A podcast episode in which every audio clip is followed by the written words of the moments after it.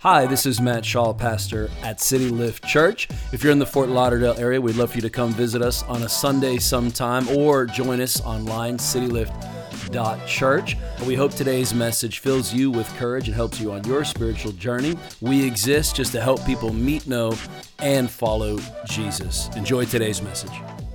Now, today I have a couple of disclaimers before I jump into today's teaching. We are uh, landing today our, our collection, our series on stewardship. And so, if you are a guest here, if you're a first time guest, this message really isn't so much geared toward you. Uh, so have some coffee, meet some new people, have fun. We got a T-shirt we want to give you. In fact, we just dropped some new spring break uh, tanks for everybody. It was like 90 degrees yesterday. It's like summer is coming for us. Like, here it is. So, we got some new giveaways for y'all. So, enjoy the day, grab a t shirt, meet a few people, and, and have a great day, okay? Uh, if you're a new believer, like, or you're like right on the edge, like, hey, is, is, is Jesus for me? Is church for me? This also really isn't so much geared for you today, okay? So, uh, enjoy, meet some people, grab a t shirt, have a great day. Uh, you know, this isn't really uh, aimed at you today, okay? So don't, don't even worry about it, okay? Uh, if you've been following Jesus for more than three years, then this kind of kicks in a little bit more for you, okay? You're, you're settled in your relationship with Christ. You know Him. You follow Him. You're plugged into church. Uh, that's the context a little bit of our, of our series on stewardship today, okay? Uh, before we get into God's Word today, let's pray real quick and let's, let's jump in uh, at a time as we wind down this series. Heavenly Father, we love you. God, thank you for your word. Thank you for worship, your presence in worship. God, thank you for the wisdom and the transforming power of your word, God. Today, we just want to open up our hearts and our minds, God, to receive from you. Uh, learn from your word, God, and really just learn to live how to please you. In Jesus' name, everybody said, Amen and amen. Awesome. Today we're winding out a series on, on stewardship, on giving, trusting God for resources and provision. Uh, and this one is why why would a Christian tithe? Part two. Last week I did part one, and we went really through the ages, starting with Abraham, going through the law, going through the time of the kings, uh, you know, minor prophets uh, what Jesus said about it in his active ministry, early church, early church fathers, uh, kind of through the ages, we kind of talked about giving and generosity and tithings offer, what that looked like. And today we're going to kind of take it from a few different angles as well. Why would a Christian tithe? So, when we talk tithing, first of all, let's define that. What does that mean? That would be 10% of my income. Most of us get paid every other week or once a month, right? So, 10% of my income goes to God's house for his purposes, right? So the Bible talks about God's house being a storehouse.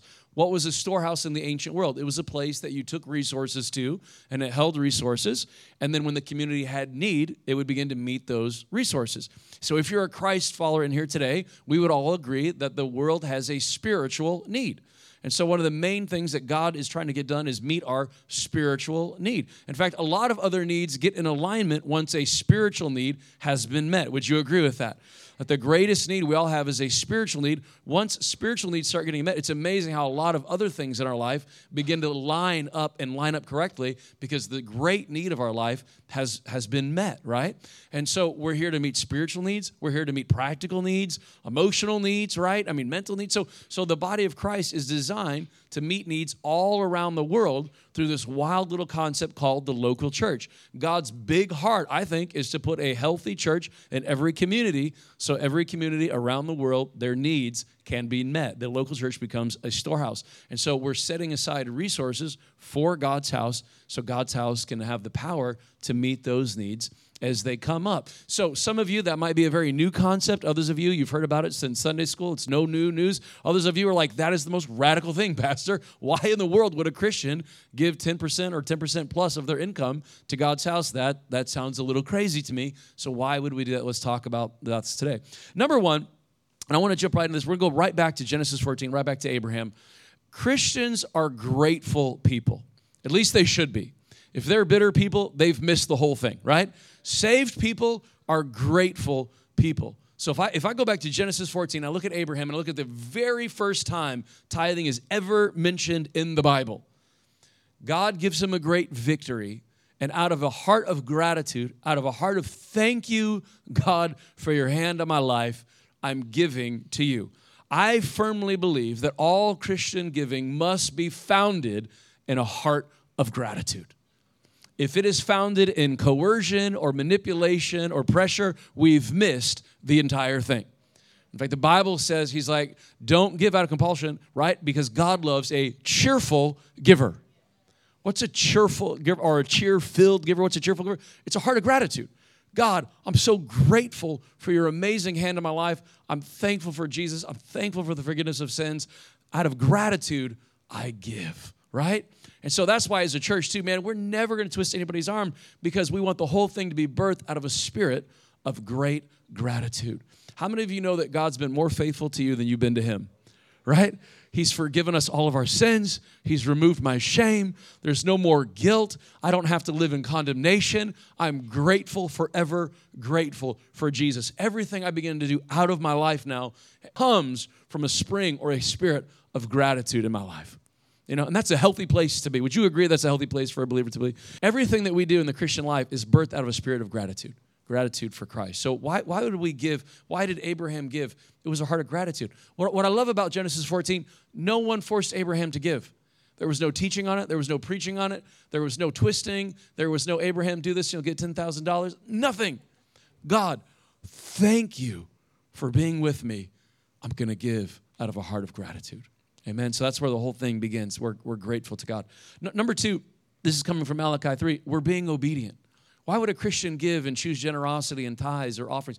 We're being obedient. Christians believe, I, I said this a few weeks ago, Christians believe in this wild concept called stewardship. This is kind of foundational Christianity, Christianity 101. Once I give my life to Christ, I am no longer the owner of my life. That God owns my life, He owns my marriage, He owns my children, He owns everything, right? So if God were like, yo, Matt, I want you to pack up and you know, move to Vietnam and plant a church, I would have to do it. I'm not saying I'm going to do that. I'm not going to leave you guys. No plans, you know. But but it's like I I have this sense of my life is not my own. And every every follower of Christ, there's this great exchange. God, I give you my life, and now the life that I live is no longer my life, but I'm living this life in Christ in God. You're the owner, and I'm the renter. I'm the steward. So, so I would really, on a foundational way, God doesn't own 10% of my resources, He owns 100% of my resources. My mental, my emotional, my physical, financial, He owns everything.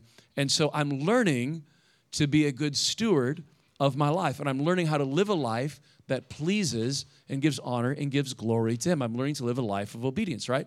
Now, if you look at the Christian life, God says all kinds of stuff about our mouths, what we say, right? The Bible actually talks about what we should talk about right? It's funny. So God's like, I'm going to start talking about what you say, right? I don't want you to just go around and just put people down all day long, right? I, I don't want you to just always talk negative. Like God talks about our bodies, what we do with our bodies. He talks about our minds.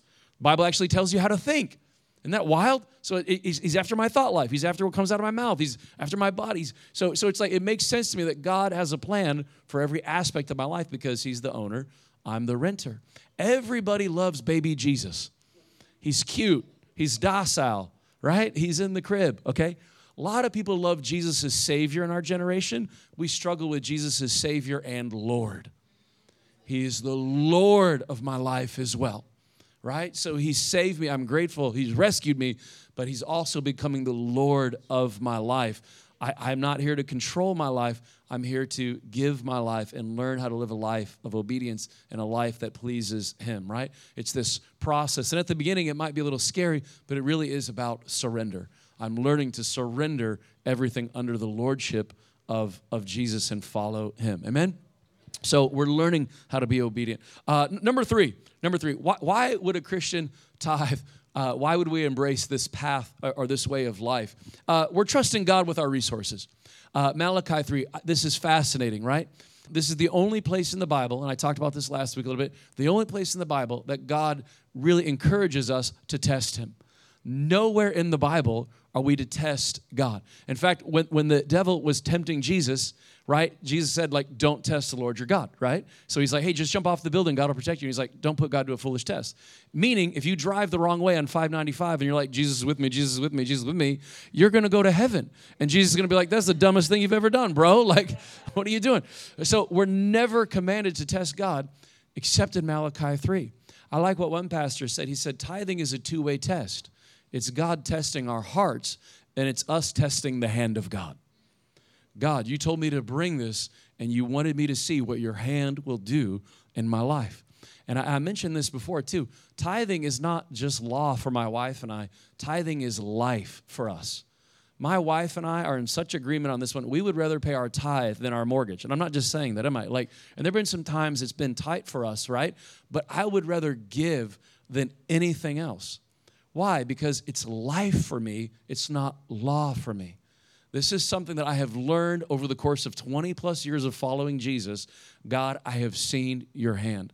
I firmly believe God will always have a bigger shovel than I have. Always. And sometimes it comes back in resources, sometimes it comes back in favor, sometimes it comes back in open doors, sometimes it just kind of comes back in joy in our marriage, joy in our family, the presence of God in our home. And I'm like, God, I wouldn't trade this for anything. Because no matter what I give you, you have always been able to double it down and give something back to me. And I would rather have your presence in my life than anything else at this point. Amen? So it's like, God, I see your hand move in my life, and I am trusting you with the resources. God will always remain the source of my life, and everything else is a resource. And let's not get those two things confused. Your job is a resource, it's not the source, right? A good job can quickly become a bad job, right? If you get a new boss or something. You know, it's like you never know. It's like, but these are resources in our life. God is the source and he can open up anything he wants in my life. Amen.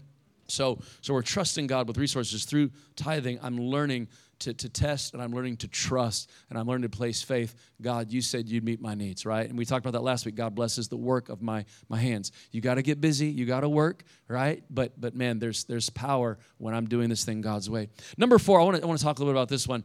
It curves my heart. Tithing, offerings, giving, generosity, it begins to curve my heart. Jesus said this in Matthew 6 21 Where your treasure is, there your heart will be also. In other words, you never cared about that stock until you put $5,000 in it.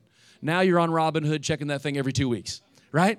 You didn't care about Coinbase until you put 10 grand, you know, into Bitcoin and, and now you're crying. You know what I'm saying? Like your, your, your money and your heart will always be connected, right? This is why my wife has money for things that she wants, but not money for the things that I want, right? She goes, she's lying. No, I'm just kidding. Like, and vice versa, right? I can always come up with money for the motorcycle, right? Like it's just like, like it's just it's funny how money is emotional, and you will make money for what you love. We're all like this. And Jesus is saying, where, where your heart is, man, where your treasure, that's where your, that's where your heart's at, where your treasure, that's where your heart's at. When I first got saved, I loved Jesus. I didn't like the church. I loved Jesus. I didn't like organized religion. I loved Jesus. I had a problem with authority. And, and I've, I've shared some of my story. Growing up, my dad and I had a really, you know, hard relationship. My dad is a wonderful guy you know, he has since really given his life back to God, and we've had a beautiful years of reconciliation. Today, he's one of my best friends. Um, but at the time, when I was in high school and college, we, we had a very tumultuous relationship. And uh, a lot of it was when I was younger, he worked a lot, he, he did everything he could, so he wasn't around a lot. You know, and then he did the best. You know, his dad was a little rough, and I mean, just it was just one of those things. It was just it was a challenging relationship, and so I had this chip on my shoulder right? I just grew up with this beef against authority. And so when I first got saved, I loved Jesus the Savior. I didn't like any authority in my life. I loved Jesus the Savior. I didn't like his church. I thought it was outdated, a little weird, a little whack. You know, it's just, I didn't like it, right? Over the years, and I, and I told you all last week, I started as a janitor serving in God's house. When I first got saved, like I, I felt a sense of call to ministry. I didn't know how to really describe it, but I was like, God, give me a church, let me teach, let me preach. You know, God's like, that's awesome, slow your roll, you know, like, like, and he, and, and I'll never forget the first door God opened up for me to do was to janitor at a, at a church. And so I'm cleaning, I'm, I'm cleaning the restrooms, I'm cleaning up after chicken dinners, like I'm learning to serve God's house, right? And, and, and there, God starts talking to me, and from early on, I began to tithe. And I just began to tithe. Over time, watch this, over time, I have learned to love God's house. Isn't it amazing? How weird would it be if somebody came to me and be like, yo, Matt, I, I love you, but I can't stand your wife? We're not to be friends. Why? Because I love my wife. Jesus loves his bride. Who's his bride? You are, the church. his people, it's his body. So it's weird to be like, oh, I love Jesus, but I hate his church. I can't love the man and hate his wife. That's the wife that he chose to marry. Jesus chose to be faithful to us. That's a, that's a beautiful thought, right? He's not down on the bride, he's building the bride. Can the church be a little messy at sometimes? Oh, yeah, she's a mess. But you know what? She's also my mom. Because without her, I would have never come to know the saving faith of Jesus and be born into this family. She's messy, but she's my mom, right? And over time, as I've invested in God's house, I have learned to love his people and love his house. That's a beautiful thing, right? You know, I told somebody the other day, I was like, I was like, I'm more submitted to authority now than I've ever been my entire life. And you're like, how the heck is that possible? I thought you're the pastor, you're on top. No, we have overseers over me, and I've got coaches, and I'm always like, what the heck do I do? like, can you please tell me what to do? Like, I'm tired of trying to create this thing for myself. Listen, if you're a business owner, you know what I'm talking about. You're like, God, I need some help. Like, please give me somebody to tell me what to do. It's funny, over time, our hearts learn to love his house. If you stay in this thing, you serve this thing, you invest this thing, it's funny how the Holy Spirit begins a transforming process. You start loving his people. It curves, it curves your heart. No one is wealthier than God, and no one is more generous than God.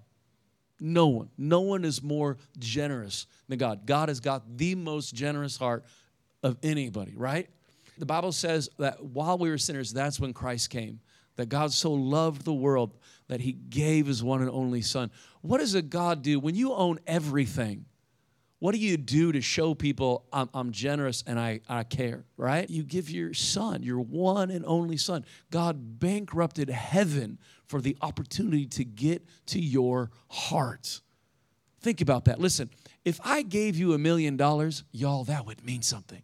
I don't have a million dollars to give you, but if I did, that would be a sacrifice. If Jeff Bezos gave you a million dollars, he got a lot of money. Well, there's God who's got everything. So, what does God do? God's like, I'm going to give you my son because I only have one son whom I love with my entire heart. Listen, y'all, I like you. You're cute, but I'm not giving you one of my kids. Even on the bad days, right? My son Mavi woke me up the other day. He's my two year old son. He punched me right in the face. Rolled right over, slugged me right in the face. I'm like, what the heck, bro? Why you punch me? You know, I love him with all my heart. I would never give him to a friend. I would definitely never give him to an enemy. And while we were God's enemy, God gave us Jesus. No one is more generous than God. God did something for you and me that we would never do for him or do for anybody else. He's wildly, wildly generous. As I embrace tithing, offering, giving, generosity, the Holy Spirit starts transforming my heart, and I'm becoming like my Father in heaven. Pastor Matt, what is giving ultimately all about? It's about you and me becoming like our Father in heaven. It's a process of discipleship. I'm learning generosity. I'm learning sacrificial giving. I'm learning to love His people the way that He loves His people. I could just drop the mic right there because that's good teaching. It doesn't really get any better than that, okay? If you didn't get something out of that, point five is worthless, okay? He's curving my heart. He's curving my heart. Amen. Number five, let me go on here a few more minutes. Number five, uh, maybe one of my favorite ones, we get the honor to build with God. Now, and I don't know why I was like this from the very beginning, but I really kind of was. After I gave my life to Jesus at 17, after I kind of jumped in and started serving, like I never felt forced to give for me as a pastor, one of the saddest things are when I talk and counsel the people and they feel forced to give. Because I'm like, that tells me that maybe somebody tried to misuse them or abuse them or twist their arm or something. And I always kind of felt sad about that, right? And of course, it does get misused at, at times, right? So, so I always feel so sad about that. And for me, I had the honor to jump into this thing at an early age and jump in in a way where I never felt forced. I never felt forced. From the very beginning, I always had it in my heart I love that I get the opportunity to build with God. I love that I get to build with God. This whole thing is called the Great Co Mission. The Holy Spirit is working, and we're working. He's the head, we're the hands and feet, right? God is moving, we're His people, we're moving. We actually get the opportunity to build with God. One of the ways we get to build is with our giving. Sometimes our giving accomplishes something that we couldn't even do. And so I get to build with them. one of the beautiful things about our church, we're already supporting a church 100% in India. And I, and I love that. And that's kind of my story. When I, when I first started out and God kind of put on our heart to start launching our church, one of the very first things God put on my heart was to support this guy. His name is Joseph, and he's in India. We've been supporting him for years now, and, and I love it. The church is running 100 people. He's got plans to open up a Bible school. And are you ready for his heart? He wants to plant a church in every city in India that eventually plants a church in every town in India. Isn't that a beautiful 30 year journey? And I said, Joseph, keep going. We're going to keep sowing. Because I felt like the Holy Spirit put on my heart, you know, and it just kind of started with my wife and I giving, you know, and we planted this church from nothing. No thing, like nothing, like nothing. We had nothing. She's laughing because she knows it's true, but it wasn't funny back then. We literally started from the bottom. And so we're building, building, building, and we support his church. And it's just such a beautiful story. It's such a beautiful story. I love that giving gets to accomplish this thing. Guys, because of your giving, we get to serve the homeless community. Because of your giving, we get to go from one full service to two full services. The 10 a.m. was full today, man. It was just like, this is really fun. Now, we can't pack them out quite yet because I can't go to three services yet, okay? We need a few more musicians. If you sing, maybe time to talk to Charity. But remember what I said if you feel talented, talk to your spouse first. Make sure you are talented, and then talk to Charity, okay? And then Charity's gonna decide if you're talented or not, okay? No American Idol auditions up here, okay? So, all right. But so we're trying to build leadership wise to get ready for it because God is bringing us more. And it's a beautiful thing. But, but all this happens because we get to work with God. We're building the house of God with God. And I, and I love that over time. And my wife will tell you this I'm a builder and I'm a grower. I get excited. I'm not a manager. I get bored in management. I get excited about growth and I get to work with God. I'll, I'll, pick on Desmond, man, right here. Like, I've watched this man over the years grow Bible club after Bible club after Bible club after Bible club. Now he's the chaplain of the Dolphins. Can I get some tickets, by the way? Like, you know, God, I don't, is that even possible? Like, you know, next season, you know, like, and it, it's just beautiful. And he knows He's, he's been a follower of Jesus for a long time. You know the joy of building with Jesus. There's nothing like it. There is no joy like being used of God and building with Him and to sit back and be like, look what the Holy Spirit did so much with so little.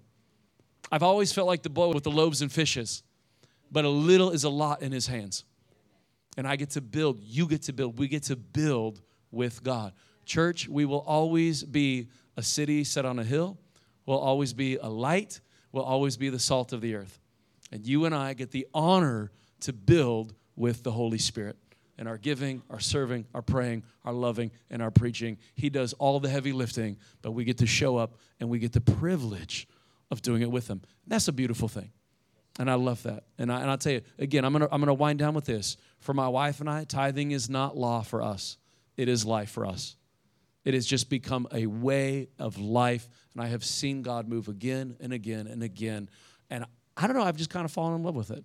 I really have. At this point in my life, I've just kind of fallen in love with it because I get to see what He's doing in me, but I really get to see what He's doing through me.